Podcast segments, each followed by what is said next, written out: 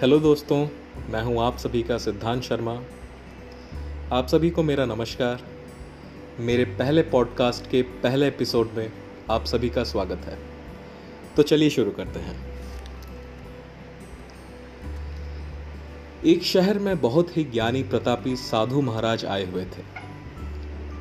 बहुत से दिन, दुखी, परेशान लोग उनके पास उनकी कृपा दृष्टि पाने हेतु आने लगे। ऐसा ही एक दिन दुखी, गरीब आदमी उनके पास आया और साधु महाराज से बोला, महाराज, मैं बहुत ही गरीब हूँ। मेरे ऊपर कर्ज भी है। मेरे बहुत से परेशानियाँ हैं। मुझ पर कुछ दया करें, मुझ पे कुछ उपकार करें। साधु महाराज ने उसको एक चमकीला, नीले रंग का पत्थर दिया और कहा कि यह कीमती पत्थर है। जाओ, जितनी कीमत लगवा सकते हो, लगवा लो। वो आदमी वहाँ से चला गया और उसे बेचने के इरादे से अपने जान पहचान वाले एक फल विक्रेता के पास गया और उस पत्थर को दिखाकर उसकी कीमत जाननी चाहिए। फल विक्रेता ने बोला, मुझे लगता है ये नीला शीशा है। महात्मा ने तुम्हें ऐसे ही दे दिया है। हाँ ये सुंदर तो है और चमकदार भी दिखता है।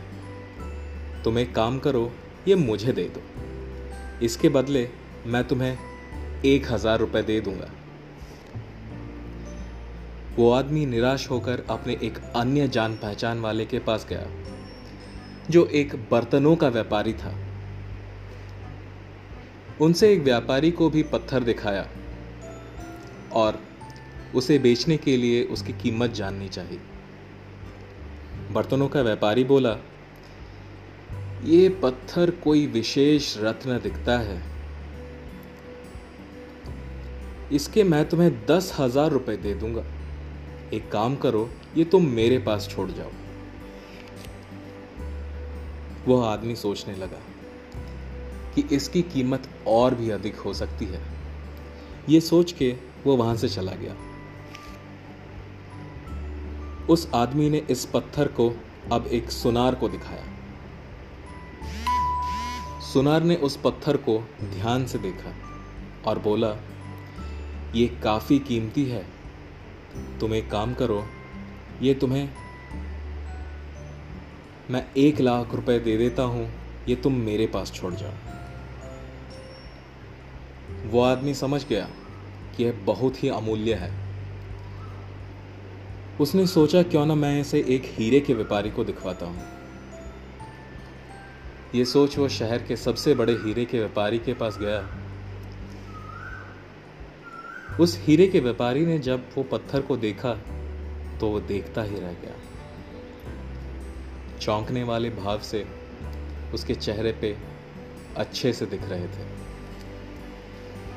उसने उस पत्थर को माथे से लगाया और पूछा, तुम ये कहाँ से ले आए हो?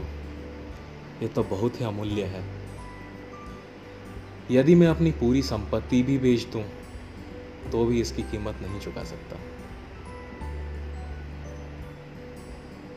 धन्यवाद दोस्तों, आप सभी ने मेरा पहला पॉडकास्ट का पहला एपिसोड काफ़ी अच्छे से सुना। और आप सभी का मेरा साथ देने के लिए आपको बहुत बहुत धन्यवाद। अगर आपको ये पॉडकास्ट अच्छा लगता है तो अपने फैमिली फ्रेंड्स रिलेटिव्स और अपने जान पहचान वालों में आप ये शेयर कीजिए और ज़रूर बताइएगा कि कैसे मैं इसे और इम्प्रूव कर सकता हूँ और कौन से ऐसे नए नए टॉपिक्स और हैं जिनको मैं और इंक्लूड कर सकता हूँ आने वाले पॉडकास्ट में। धन्यवाद।